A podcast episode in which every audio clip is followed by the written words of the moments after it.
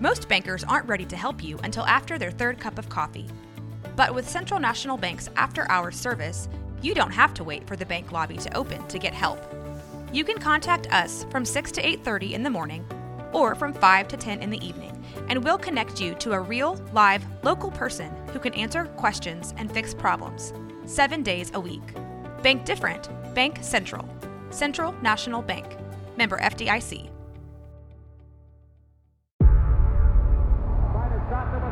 Before history is written, it's played. Before it's frozen in time, it's fought one shift at a time. Before it's etched in silver, it's carved in ice. What happens next will last forever. The Stanley Cup Final on ABC and ESPN Plus begins Saturday.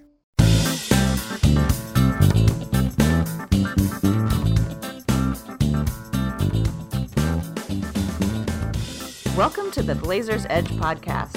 I'm Tara, and today Joe is in Arizona watching baseball. But I am not alone. I am so happy to be joined by friendly neighborhood sports writer Dane Carbaugh. Dane is an NBA writer for NBC Sports. You can also find his work on his YouTube channel, Dane Not Dan. And these videos, a lot of these videos also appear on blazersedge.com. And if you ask me, he's also really fun to follow on Twitter if you are into that kind of thing. Welcome to the show, Dane. Oh, thank you. I appreciate that. Yeah, thanks for having me on. Thanks for the kind words. Now, Dane, you're a native Oregonian. And here Right. on the uh, FANalyst edition of the Blazers Edge podcast, we like to get to know our guests uh, before we delve into the analysis. So let me ask you, as a native Oregonian, did you grow up a Blazer fan? Uh, not. It depends what you mean by grow up. You know, I think when I was a when I was a little kid, like grade school, I wasn't actually a Blazer fan, so I don't really have a big connect. I've read about this before, but I don't really have a big connection to, you know, the Drexler era Blazers or anything. So my my era was really uh was right, you know, pre jail Blazers, really just um, you know, those the early 2000s or you know, right at the Mhm. turn of the century teams. Those are those the Scottie Pippen, Rasheed Wallace teams before before Qyntel Woods started uh, beating dogs and stuff, you know. So that was really my uh, my introduction to the Blazers. So it took me a little while. Sure, sure. Now, as a journalist, were you, uh, you know, a journalist who found your niche in sports writing, or were you a longtime sports fan who wanted to learn how to write more about it and become a journalist in that field? Oh man, that's a good question. No, I didn't specialize in in um, in sports at all. In fact, I didn't. I didn't even go to school for journalism. I just ended up sort of in this field by accident, and uh, I certainly did force my way into sports. That's for sure. I definitely spent.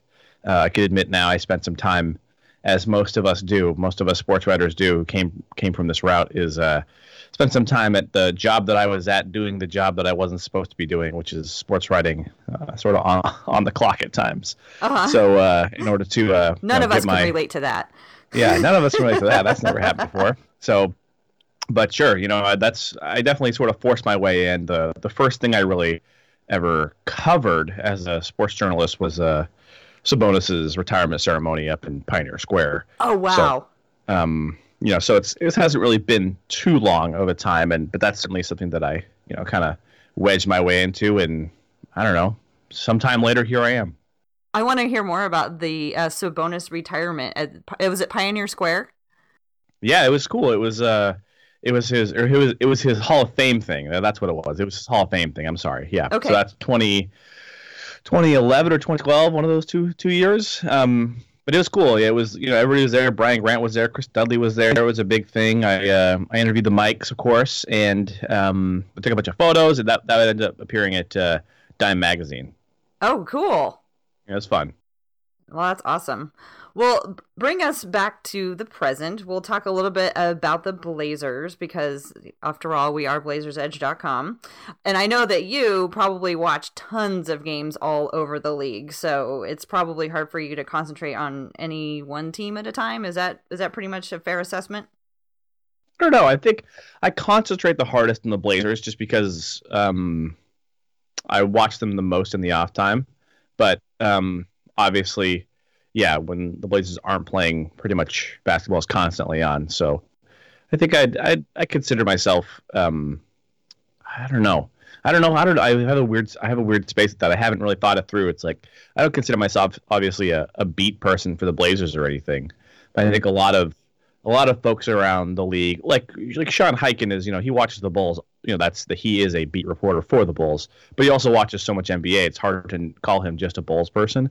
I kind of say I'm like that with the Blazers, and obviously I have a, a full time league wide job. So mm-hmm. I don't know. Mm-hmm. Well, I've found so much of um, your uh, work that you do, especially on the videos that are about the Trailblazers, really useful for me for understanding like what's going on, and also um, you know the other the, everything about the other teams. I also find um, really helpful. But to get back to the Blazers, um, pretty much since the All Star break, there's been one main topic on everybody's mind, and that is the emergence of Jusuf Nurkic and what he means to this team. Just to um, maybe kind of concentrate uh, on the most recent games just to bring us all back up to speed is that uh, a couple games ago the trailblazers played the milwaukee bucks. They lost that game 93 to 90 I have to tell you that was a kind of a painful game to watch for me. I don't know what they um, ate right before the game because their fingers were dropping everything. They were definitely not coming off their peanut butter and jelly sandwiches because they did not have sticky fingers. They were like dropping the ball everywhere. They uh, Damian Lillard did his best to make a game of it at the end after all those turners turnovers in the first half, but the Blazers ultimately lost to the Bucks 93 to 90. And then we had the win over the Knicks 110-95, which again, I'm never comfortable in those games where we hold a lead. I was like, if we get up by 40, I'll be feeling okay. but I just, you just never know with this team what is going to happen. And it doesn't matter what team they're playing. Yeah, especially typical this year. I know. Well, it, it feels like to me for the last several years even. I mean there was there was a time where i, I became a trailblazer fan during the terry porter and uh, clyde drexler days. And there was a time where you know there could be 10 minutes left in the game and the team would be down by 20 and be like oh that's no problem. Plenty of time. We can come back. Doesn't feel quite that way these days. And sometimes when you have a 10 point lead it doesn't feel comfortable nearly enough but but anyway, um, since since the All Star break, uh, Nurkic has been the the big story. So um, you know, my question is, let's talk about Nurkic in a minute. But aside from Nurkic, is there anything that's really stood out to you about the Blazers' uh, play in general since the All Star break? I mean, it's it's hard to compartmentalize those things. I think from Nurkic, just because it's not just about uh, you know, as we saw the Blazers who had a you know a valuable team center in Robin Lopez before. It's not just about the statistics that he's compiling himself, it's about the actions that he's taking on the floor, it's about the space that he's occupying, it's about the uh, big men that he's um, you distracting essentially or uh, locking up with in order for somebody else to get a, a, rebound. It's about a lot of the other things that he does. Um, as part of the five man unit. So I don't know if I can completely compartmentalize it. I certainly think that uh, Damian has looked uh, more confident I think we talked about it a little bit earlier. I know uh, Holdahl mentioned it. Um, I think it was pretty apparent that it looked like he's just having a hard time coming off of that foot 100%. Um, he, Damian really started, I think, to um, force it this year. And I, I, noted this on Twitter, but the thing that I was kind of interesting was he got rid of the whole. If you remember, about two years ago, he two years ago was probably his peak of it but he would try to pack it all the time, and he'd have he'd have a bunch of missed dunks where it's like mm-hmm. you know, he's trying to give give yourself a an exclamation point and you know use some emotion to to get the game going a little bit. He stopped trying to do that. Now he's been a lot craftier around the basket this year, a lot more up and under layups, a lot more. He's he's holding the ball for another dribble essentially underneath the basket, which is great. Um, but he also has started to force it more. So his his forcing has moved from dunks into these weird sort of fall away shots at three feet where he thinks he's going to get a foul, and he's he's just not doing enough to get him. So um, that's sort of really, and I think also he's had some explosivity issues. So mm-hmm. uh, I, I, don't know. I feel like Damian looks a little better.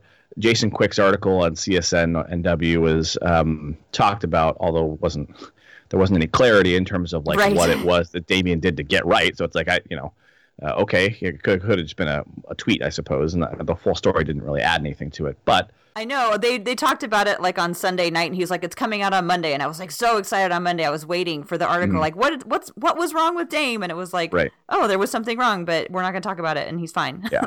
oh. well, yeah, sort of sort of weird story, but uh, I mean, he did something. Maybe I, I sure. don't know. Maybe maybe he set himself right. We just don't know what it is. So um, I would say Damian looks a lot better that would be my my opinion of it. I think um, you know the rest of the guys are still sort of playing how the rest of the guys have played the rest of the season.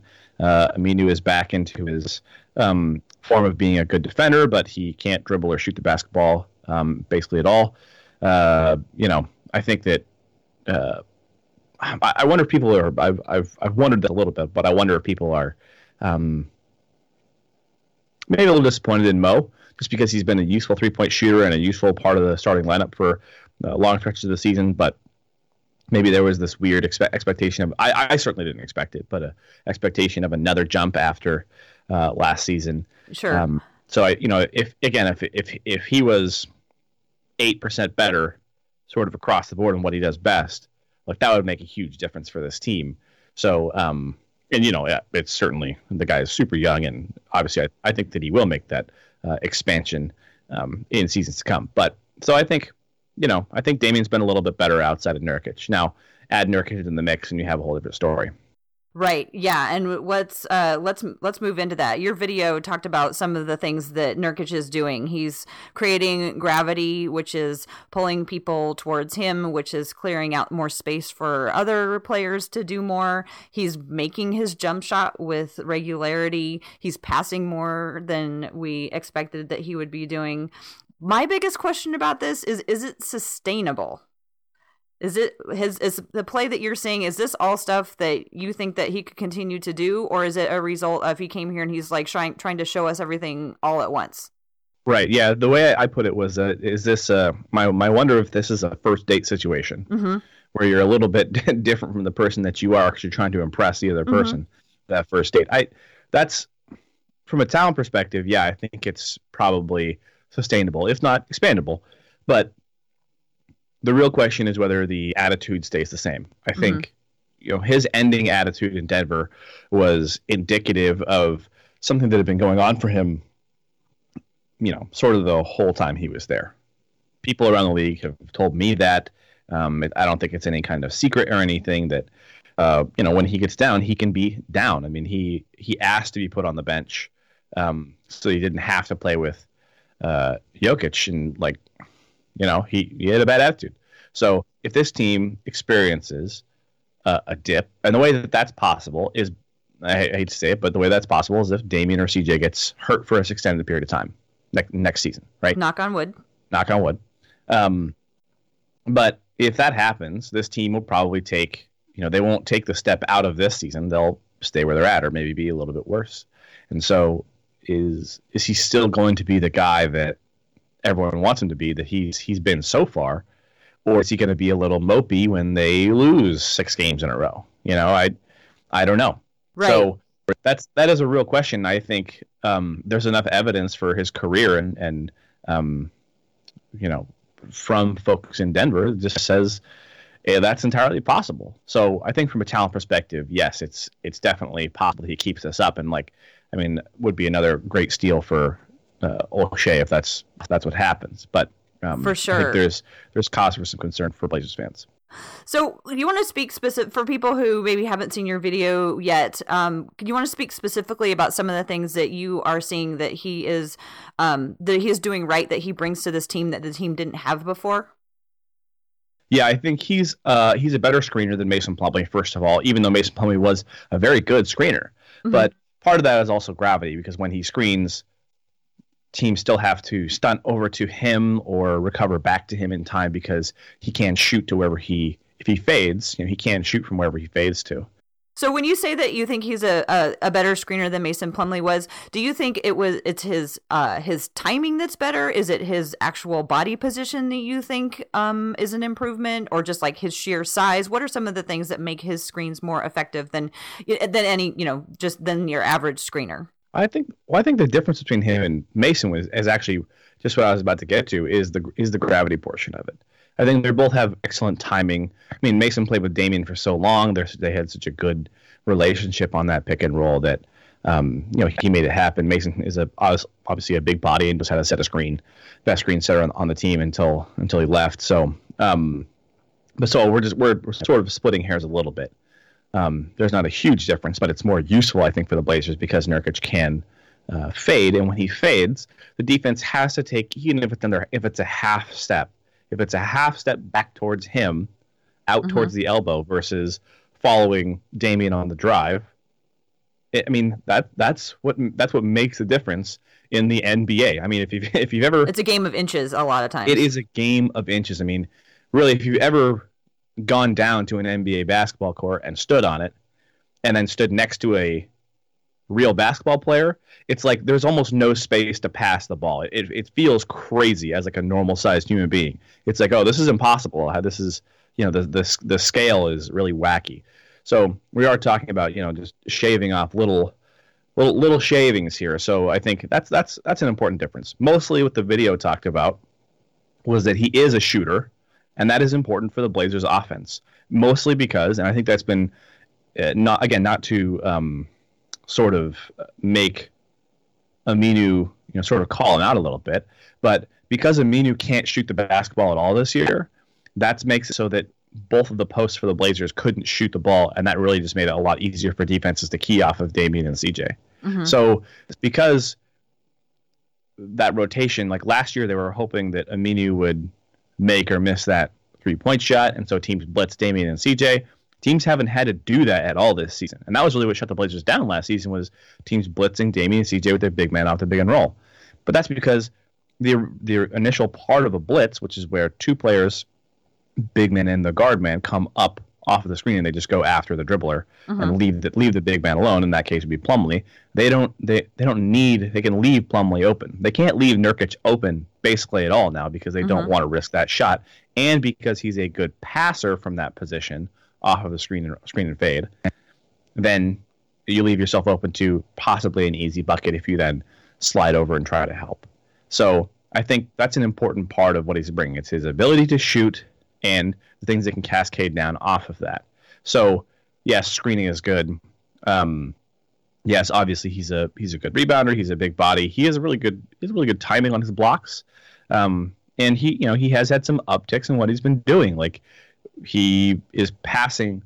He sorry he's he's assisting more frequently for the Blazers, uh, and he's um, obviously boosted his assist totals. That's something that we saw Mason Plumlee do. It's it's I think the conversation has been really funny around uh, uh, locally, but but also nationally. It's funny to see people say, uh, "Oh, you know, Nurkic. Well, he's not quite the same passer that uh, Plumlee is," and blah mm-hmm. blah blah. But it's like Plumlee was not was a, like not thought of as a passer when he came to Portland. Like he was a guy who like got layups for the Nets. You know, it's like I he like he tripled his assist rate from the time he came to the Blazers to the time he left. So it's like he wasn't some stellar, you know, high post passer. And I think Nurkic is going to be afforded a lot of the same opportunities. Mm-hmm. He has mm-hmm. the same players around him that uh, Plumlee did. He has the same system that Plumlee did. He has the same coach that Plumlee did, who's going to utilize him, I think, in similar ways you've already seen from that high post passing position. So I think that Nurkic has um, potentially an ability to expand upon, uh, you know, his passing. So I think all those things put together, the passing, uh, the block shots, the occupying space, the ability on the on the screen and roll to take up uh, gravity, and also the uh, the ability that he can go down low as a you know single post up player and draw gravity that way. All those things change. You, none of those things are just for him. All those things change how the rest of the team interacts with them, and of course how the defense interacts with them. Mm-hmm.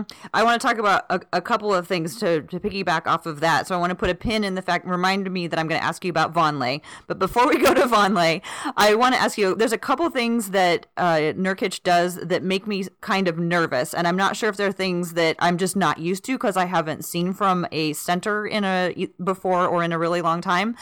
Um, so I'm wondering what you think about these things. One thing that I noticed Nurkic is doing a lot more than we've seen in a long time is that he's palming the ball and holding it way out there and swinging it all around. And like that's definitely a style that he has that we did not, I don't think, see before with Plumlee.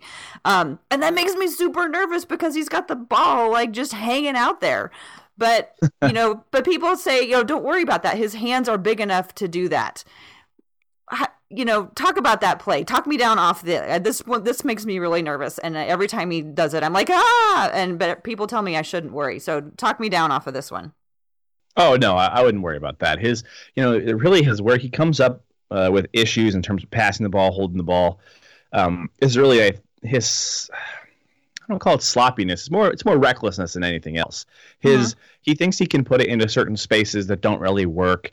He thinks that he can move faster than he can he sort of he he sees the play a little bit, I think, and then accelerates it in his brain, and then makes the pass before it's really ready to be made. But I think it's so it's like those are sort of some of the things that he comes up and um, maybe does look a little bit like we talked about being oh that's, that's like a he's being a little bit of a, a, first date type of dude, you know? It's like oh watch this pass. Mm-hmm. Um, so I, I don't know, I don't I don't think that. Uh, but I don't think his holding the ball out like that is any dangerous. I haven't seen a lot of. I mean, he hasn't had a lot of turnovers over guys tipping the ball out of his hands. If that was the case, it'd be like, okay, stop holding it with one hand.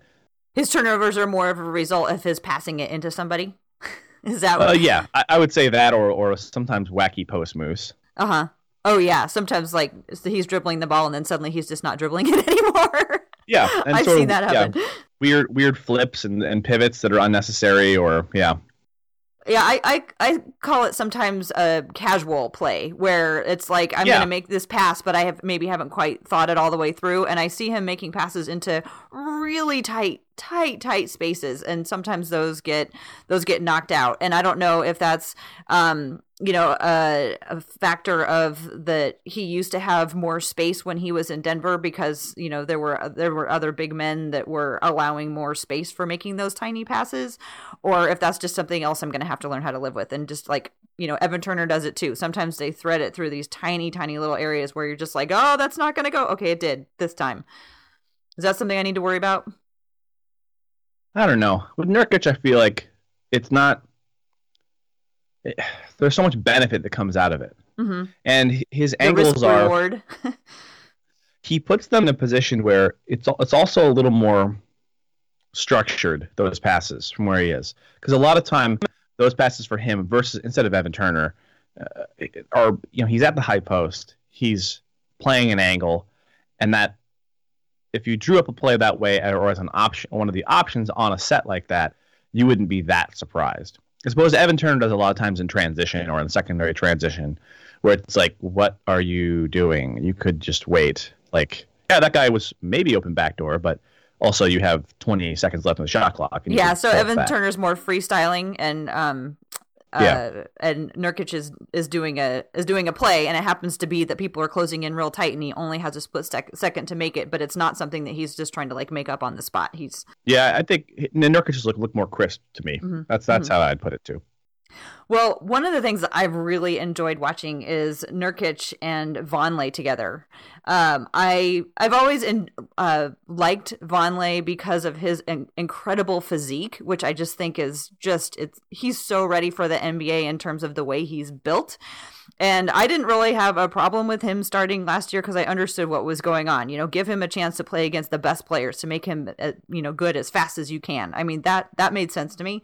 But I see since the All Star break with Nurkic, I I think I'm seeing real progress. The um at first when they played together i felt like they were kind of like on top of each other all the time and like sort of mm. trying to occupy the same space which is something i felt happened a lot last year when noah vonleh would play with like ed davis and they'd both show up in the same place to try to do the same thing.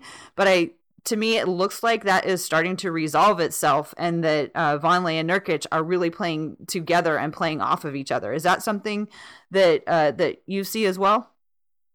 Yeah and it, it happens in layers and it's such an interesting uh, this has been talked about a little bit. I think it's such an interesting part of the NBA and a good way to think about analysis of team construction, that kind of thing. Mm-hmm. Because you know, Mason Plumlee, I think him and he and Vonleh did occupy a lot of the same space.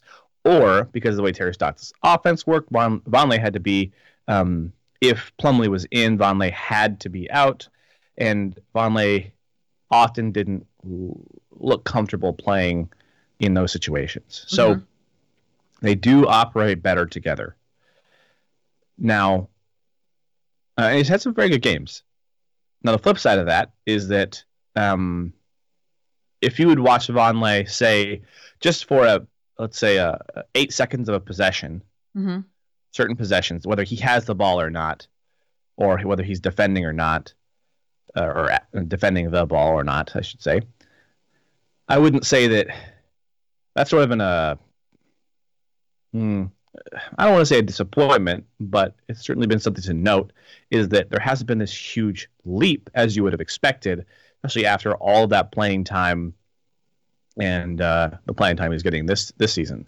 That there wasn't a huge jump for a certain. You know, if you just look at say how hmm, stilted some of his post moves are, okay, or or how predictable some of them are. You know, like NBA veterans are like, yeah, you're gonna go double fake back shoulder. You're going to go back to the hook, and it's like I can see that. I can see that from a mile away mm-hmm. as a as a writer, much mm-hmm. less the guy who's a ten year NBA veteran guarding him. Mm-hmm. So uh, I think that there are still some issues to be worked out with Vonleh. I'm mm-hmm. not sure that I see him individually as a player uh, developing so much. What I see more is that Nurkic is affording him more opportunities to be able to play, both in spacing on offense and um, so not only his passing down to him, the interactivity between them, but also because guys cannot, if you think about it, because so and related to Vonleh, sort of, let's let's talk about his his own, you know, his predictable post game mm-hmm. is if you have a guy like Nurkic on the uh, right elbow, and you have Vonleh on the left block, and Vonleh has the ball, and and then there's 12 seconds left in the shot clock. Vonleh starts dribbling the basketball, mm-hmm. and you are Mason Plumlee's defender. You one, you know that Vonleh probably isn't giving the ball up with 12 seconds left. He mm-hmm. thinks he has to get a shot up now because you're off with the, the shot clock. And he also, you know, he he's like trying to get better at that. So he's just going to go through his sort of again, like he sort of has these repeatable, predictable steps of his post game. Okay. So if you're Mason Plumlee's defender, there's no chance that Mason Plumlee hurts you on this play. He's not going to cut to the basketball or to, to the to the hoop. You know, Vonleh wouldn't alley oop it to him or anything. And if you pass it out to him, he's not going to shoot the ball because then there'd be four seconds left in the shot clock and he can't shoot from anywhere. Mm-hmm. So, so, now you have, but now you have Nurkic in there, and you have to pay attention to him. Right. And so, but that's the thing is that you have an extra half step or full step, or let's say you have an extra half dribble or full dribble of of Vonleh's post up with which to work because you can't because if if help comes earlier off of Mason Plumlee's defender, I think if uh, if Noah Vonleh is backing down the basketball. So I think that that's a little bit of a, of, of a just a, a nugget of the interactivity between them and how that changes their game together.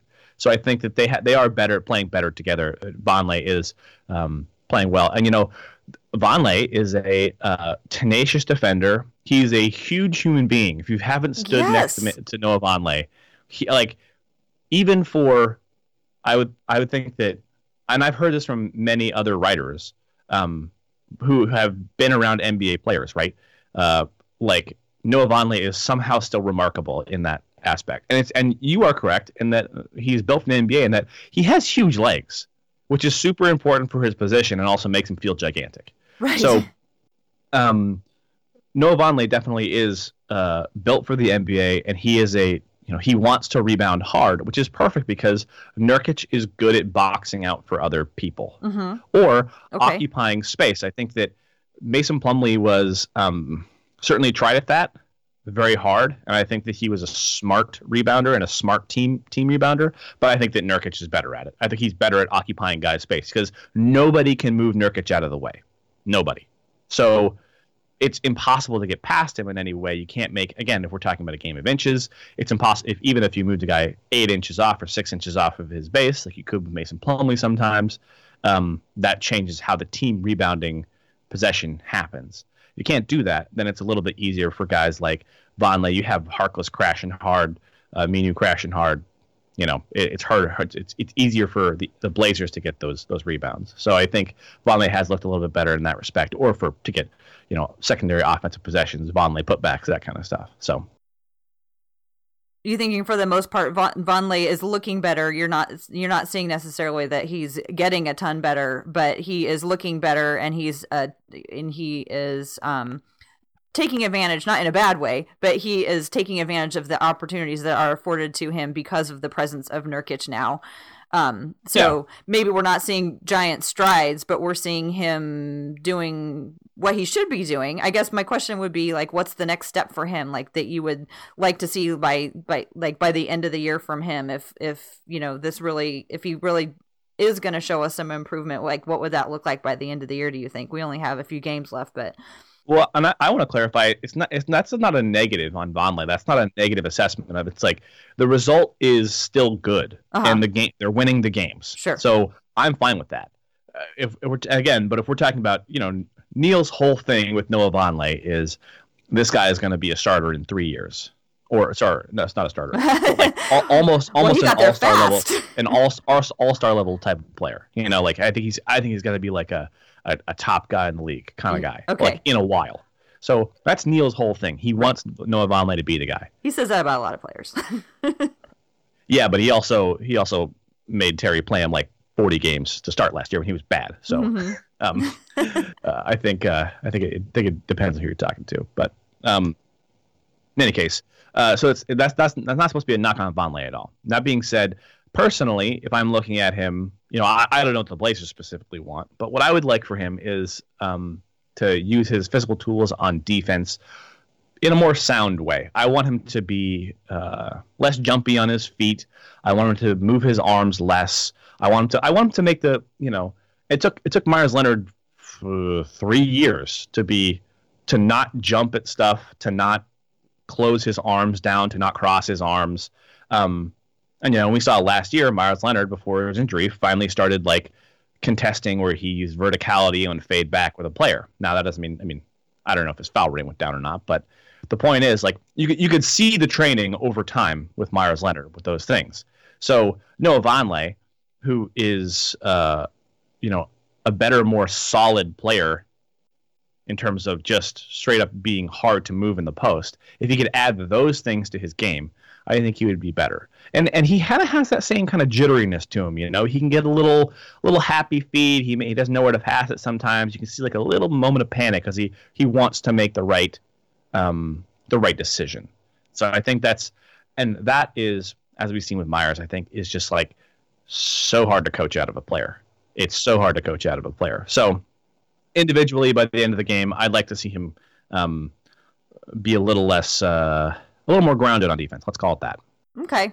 But yeah, I like like like you said with his his body is just, you know, to be able to set that set him in the paint and have people move around him and hopefully he'll get to a point where he creates gravity the you know he pulls people in the same way that uh that Nurkic does. And what what's been interesting now we've learned recently that um Meyers has been playing through um, a lot of pain, and that's why he hasn't had a lot of time out on the floor. We've got Ed Davis out with a shoulder injury, and so as a result, we've had um, several games lately where I've noticed we've had Vonleh in there playing center, playing just straight up backup center.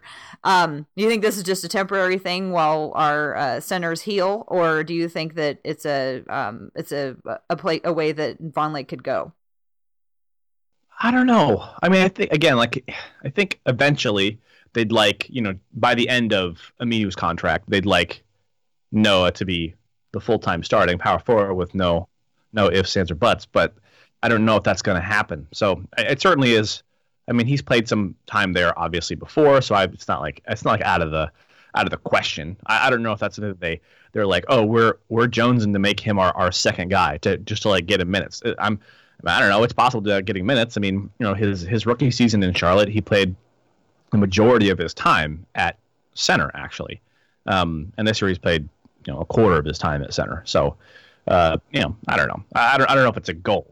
It's a lineup I've noticed lately, especially because I was wondering why Meyers wasn't playing, and then uh, to learn that I was like, oh, okay. And it's it's funny because it's a lineup where you're like, oh, are we playing small ball now? And then is this is this working? And sometimes it like you know for minutes at a time, it's like, oh, this is kind of exciting. That's Yeah. when I mean he was making his shots, but then there's other times where you're Yeah. like, mm, maybe it's time to bring the starters back in. Yeah, Um, Terry's Terry's definitely in that mode where he has to. Is this is this or I think I, that's come up again? It's like is this is this a lineup they're going to use now? And it's like it's a lineup. He, just throw it at the wall and see if it sticks. That's where Terry is right now. Yeah, So, I think this is a fun time of year because of that. Uh, I, I I enjoy that where um I don't know that he would call it that. that he wouldn't call it what fun. I don't know that he would call it fun, but yeah, yeah.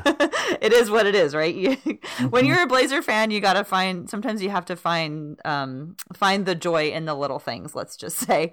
Um, I want to ask you one more thing about uh, the the current. Um, uh, you know the the recent play of the Blazers, and that is we're trying to incorporate is watching them incorporating Evan Turner back in the lineup.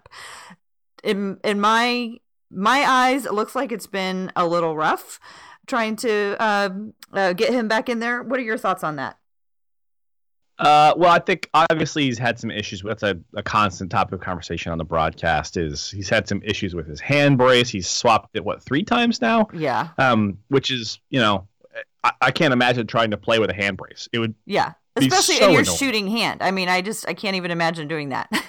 Well, I mean, if it's his dominant hand, so like you know, for Evan Turner, it's like his whole thing. I mean, he's not a good shooter, so uh, yeah. So you're making his shot worse, which it has, but also it makes him a less effective passer and a less effective dribbler. Two of the main things that he's, you know, he is the relief for Damian and CJ. So he's not as good at those things. He's not as confident where he can take the ball. Um, you know, like he's not on a string anymore. Then that makes it a lot harder. You know, he's in four games back. He's shot 27% from the field. He only has a 1.3 assists a game. Um, not that great. So yeah, it, it looked rough. I think that um, you know Evan Turner, for as much as you had been reintegrated into that uh, offense before, that offense is now different with Nurkic playing instead of Plumlee. So, and he still has this weird hand brace on. So I don't I don't know what to expect where it goes. I'm not seeing it as a uh, huge hindrance at the Okay. moment. So I'm I'm not I'm not worried about it. I mean, the Blazers are still winning. So I, if I was a Blazers fan, I wouldn't be worried about them. Um, you know, like as good as Denver's been, like it's it's still a chase for the end end of the um, to the end of the season. So it might, it might get there. It might be fun. so, what do you think? Speaking of Denver, what do you think is gonna be the key, like to the Blazers uh, winning the game on Tuesday? Because that is looking more and more important all the time. It's going to be a fantastic game, hopefully. Um, What's what's going to be the like? What are going to be the storylines? What's going to be the key to the Blazers walking away with the win on that one? I mean, Terry's been battling this his entire time in Portland, but transition defense is going to be key. Denver is allowing you know teams they're they're allowing teams other than the Suns and the Lakers, they're allowing uh, the most opponent points a game. I mean, they're in in the Western Conference, so it's like it's not like they're um, you know rocking people on the defensive side of the floor. So the Blazers shouldn't have a problem there. It's more going to be about the Blazers um, making sure they're getting out, making sure they're stopping that attack uh, from Denver, which is again going to be, I think, um, that's a real question. That's a real question for the Blazers. So I think that they're they probably have their video crew working hard to figure out again. it's game of inches. They're, they have their video crew working hard to figure out what they can do specifically, who they can target, and and who they can sort of coach up to say, hey, look, you know, this game I really need. Emilio, I really need you to be the, the press breaker on this, or or whatever they're going to do with it. I'm so worried about um, everything else besides the game of basketball taking over that game. That like the emotions of Nurkic are. I mean, I, they're, they're the players are professional. They're not gonna. You'd think they're that's not going to happen but all of the hype leading up to it in the uh, in the fans i think people are just going to be real curious about what that's going to be like with him facing his um you know facing the team that he you know was so glad to leave i just oh i'm so worried that that's going to take over and we're not going to see um the quality basketball that it could be Yeah, those games do feel like at, at times that they can they either go one of two ways. It's either uh, some sort of revenge thing, like um, you know, IT against the Suns or something, or it ends up being just this disaster where they score like eight points and go you know three of twelve from the field or something. So yeah, hard to know. Hard to know what it's going to be like that. Well, I want to pivot and uh, talk about something else. Uh, to unless you have anything else you want to add about what you've seen about the Blazers lately. No, I think. Uh, I, well, I think I said this a while back on on my own podcast or or something. I don't know. Some, You're somewhere. on a lot of podcasts. I'm on too many. Let's I was be honest. I was Um, listening to between uh, between me and you. Is that is that the Yep. one? Yeah, that's what I have with my buddy in Portland. I loved your discussion about analytics the other day, but we're not going to get into that. We don't have Oh, time. I was going to say that uh, I think as somebody, I feel like know, I, I essentially I cover the team for Twitter. So that's sort of how I would put it. Um, and so I, I end up having to watch every single game, whether I like it or not. I feel like with the Blazers, and um, man, it was a drag. So I'm I'm happy for Blazers fans that their team, whether or not they make the, the playoffs or not, has is going to be fun for the last you know 20 games of the year. So good for you guys. yeah, December, January, that was pretty rough, but we stuck with it. We're gonna get some rewards at the end. Hopefully. But the uh, what do you, so do you think like uh one to a hundred? What are the chances that Blazers are gonna make the playoffs? Just your best guess. Not going to like it. I don't care. I, I'm I'm a, I'm fine either way. Like 100, 100 is the most. If 100 is the most, I'm going to say 40 or 38. Say 38. 38% that they will uh, make it to the playoffs. 50 50 would be if they were within a half game of the Mhm. Nuggets or something. And so that, that switch to happen in a night. But they're a game and a half out right Yeah, now. And it's hard. putting some, it's, it's hard. Then that, that's the problem. I said this, I said this back at the All Star break. But for, say, the Spurs to catch the Warriors, or I mean, I can't believe the Celtics are only a game back of Cleveland, but um, for for elite teams because elite teams don't lose many games it's hard to make up a game and a half or Yeah. two games from players it's also hard to make up a game and a half when you lose the majority of your games like the nuggets and the blazers so it's because it's hard to predict and it's also hard to make up that ground because you'd have to go on a, a streak that would be completely abnormal for your your season you know win- winning percentage so Yeah. it's yeah it's going to be weird to be a chase for sure Hmm. Well, I think I, I like the fact that it makes it exciting. I personally am okay either way. Um, you know, I, I love more basketball, but I also understand the um, benefits of not going in and getting, um, you know, pounded on or whatever. I, either way, I'm I'm Yeah. happy with it. So, so my final uh, th- stuff that I wanted to talk to you about, um, talk to you about is I've mentioned how much I enjoy your uh, Dane Not Dan videos, and one of the things I really like about them is because you have these two series. You have the playbook and you have the glossary. And with the playbook, you break down like specific plays. Like this is what horns is. You know, this is ice. You know, th- things that people who talk about basketball a lot drop in conversation all the time. But maybe people like me who are kind of late coming to the you know actual game portion of it, like mm. I never knew what those terms really meant. And so you lay them out very clearly in your videos. And I really like that. And then the glossary, again, you go through a lot of terms that people just toss around all the time. Like your defensive glossary was like super useful. Oh thank you So um, I really like like the work that you do, and you do a lot of like breaking down like here's how you know Jusuf Nurkic what he means to the Portland Trailblazers, or um.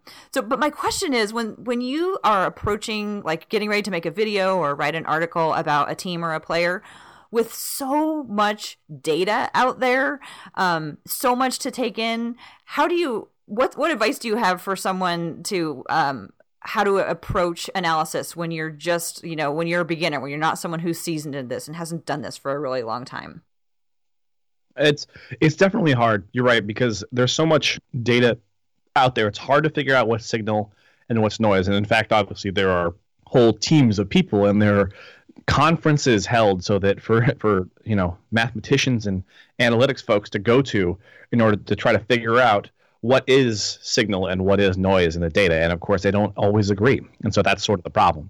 So that's why I think is is why it's fun to look into it and it's fun to watch. Um, and it's fun to use that data, but it's also pliable and it could be used and it could also be, you know, you could use it one of two ways or somebody could come at you with an argument against you using different data. So I use it as a jumping off point to look for um, indicators that something might be happening. So let's say I'm tr- I am trying to look at, and I try to keep it simple from that perspective because uh, personally, I think that the uh, one, I'm not, you know, I don't know how to model anything. I'm not a, I'm not a mathematician. So I stay away from using that to make any uh, broad assessments. I, I typically think that it's easier to go from a team that you're watching, take a question, Okay. Look at the right analytics for that question, and then, and then watch video from there.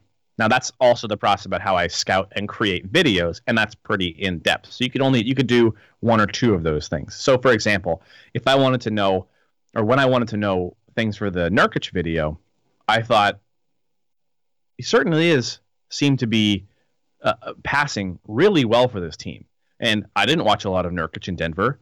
Let's take a look and see how much better he is at passing, or if he is better at passing at all. I don't know.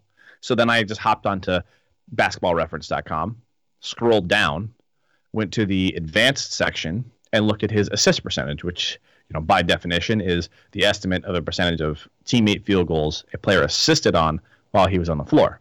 So you can say he assisted on, you know, if you assist on 50% of them, that's half half field goals. It's crazy. So I looked at it and then I just I just calculated it and looked at it as a simple trend. Okay, here's what it was last year. Here's what it is this year. Here's what here's what it was this year in Denver versus here's what it is this year in Portland.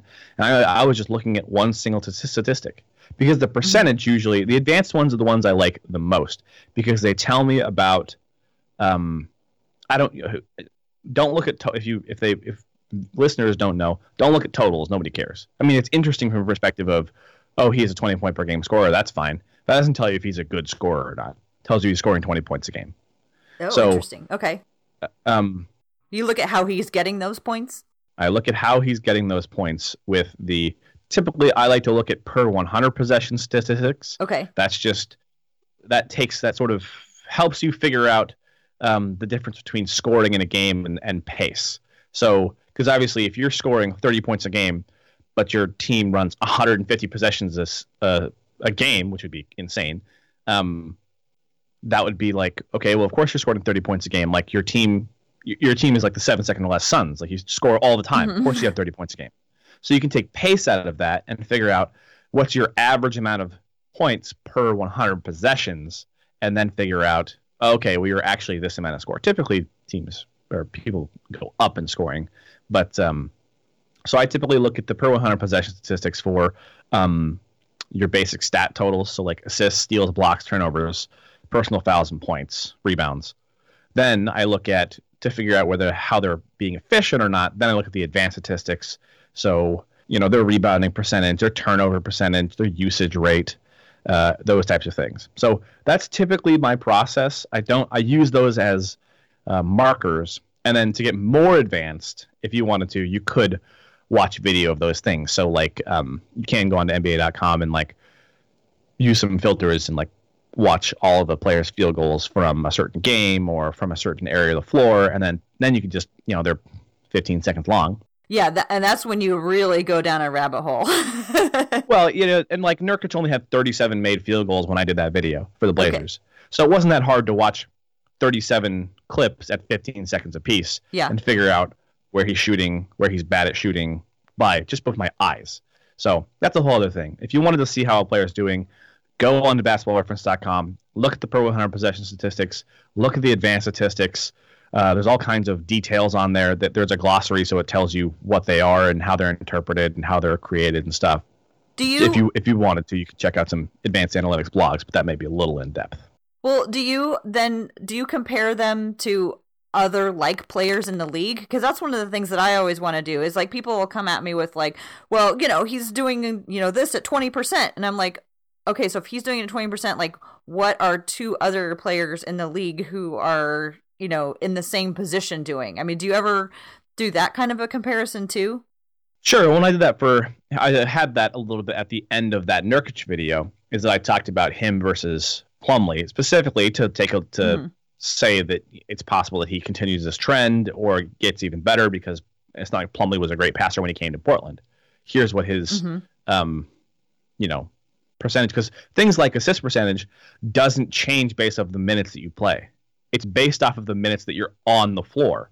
Mhm. So unless you're a complete garbage time, therefore, you know, like Pat Connaughton's advanced statistics, don't really mean that much because you're always playing in the last minute of a game. It doesn't really matter. But if you're playing some, you know, some modicum of minutes like Mason Plumlee during his time in Brooklyn, you can say, okay, well, this is generally sort of the player that he was. Let's take a look at it. And so you say, okay, his eight percent, uh, you know, assist percentage makes sense. Mm-hmm. So versus when he left, it was twenty four percent. You're like, oh, holy crap, that's like, he's way better. He's way better. So, I so then I could use that to look at it and compare that to Nurkic. Now, I don't really do a lot of direct argumentation of like where you where you're talking about. If you would compare the players, that'd be sort of people argue who's better at whatever. I, I, don't really do a lot of that, but you could you could try to use that. That's that gets a little messy. And again, like I feel like a lot of a lot of people knock on analytics folks for this. Analytics folks don't do this. Kids who are writers who then use analytics and who are new at it do this, and that's they use analytics as a means to say, oh, actually, Jokic is better than DeAndre Jordan. It's like, mm-hmm. well, okay, what about team context? I mean, right. what about the fact that DeAndre Jordan plays with Chris Paul? What about all these other things? You know, it's like, come on, give me a break. Just oh, he, he has a better block percentage. Who cares? You know, it's like well, like you say though, context is you know context is really important, and there's so many variables that it's and mm-hmm. with so much data available, it's really hard to know where to stop.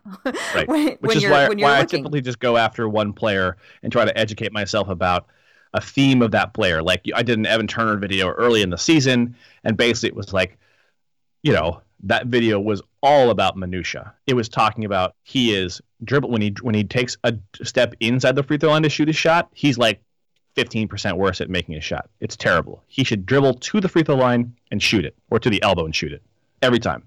He shouldn't ever go below the free throw line because he's not a, he's not good at drawing fouls.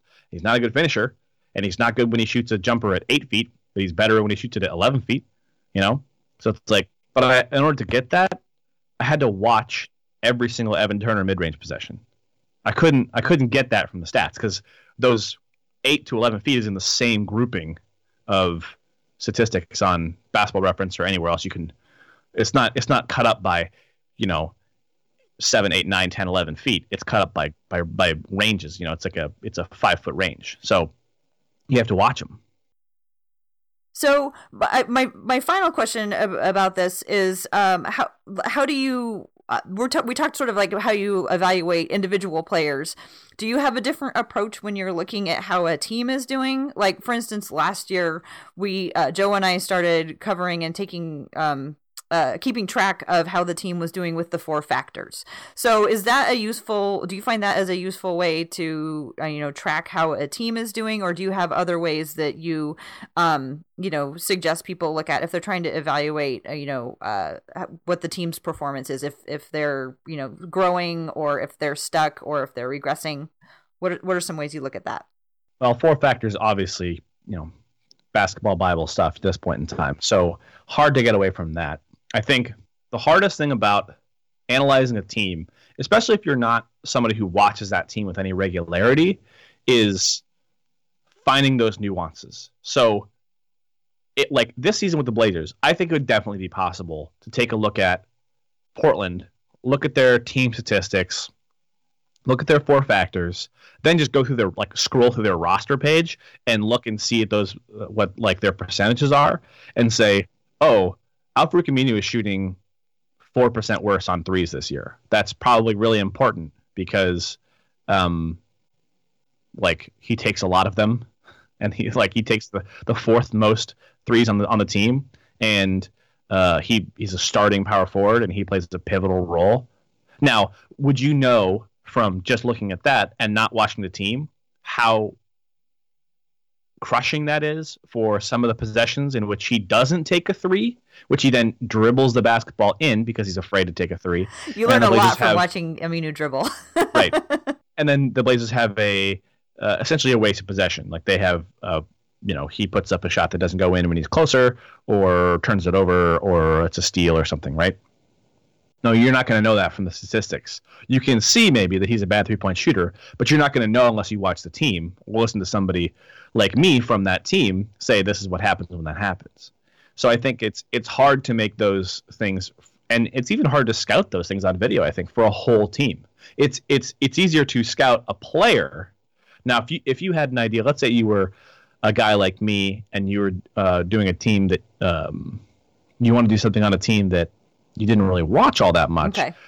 Typically, what you would do, I think, or how I would attack it would be just that. You would look at everything, and you'd say, okay, you have to know a little bit about the team. Like you have to know that the three point shot is, I mean, it's critical for every team in the NBA now. But it's like the Blazers would be the worst team in the NBA if they couldn't shoot the basketball at all. You know, like they, they it's absolutely integral to their offense.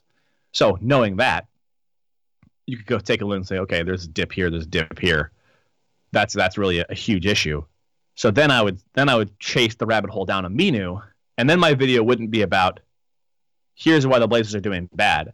It would be about it would be asking the question: Is Aminu's three point shooting hurting the Blazers, or how much is Aminu's three point shooting hurting the Blazers this season? Okay. And that's what the video would be about, and that's what my anal- analysis would be about. So, and I I try not to come to before, especially you know, I can't tell you how many times that I've mostly when I watch video that it comes back to me that oh something else comes up. I see i see something else happening on those possessions. Like oh like so for example what i did something on i forget what it was but essentially i came to a revelation that like part of mason Plumlee's issues on defense was that he was running into cj and damian when they were hmm. when the like when when when a dribbler would snake the pick which means dribbling one direction then switching back and coming the other direction back towards the the big man who's playing low Plumlee would try to step in and like stop him with a little jab. He'd reach out real quick to try to like you know swat the ball and like have the dribbler slow down. Yeah. But that's right when he would time it poorly, and that's right when Damian or CJ would try to be jutting back across to um, recover on the snake. So he'd, he basically get in their way. He'd he'd screen his own man.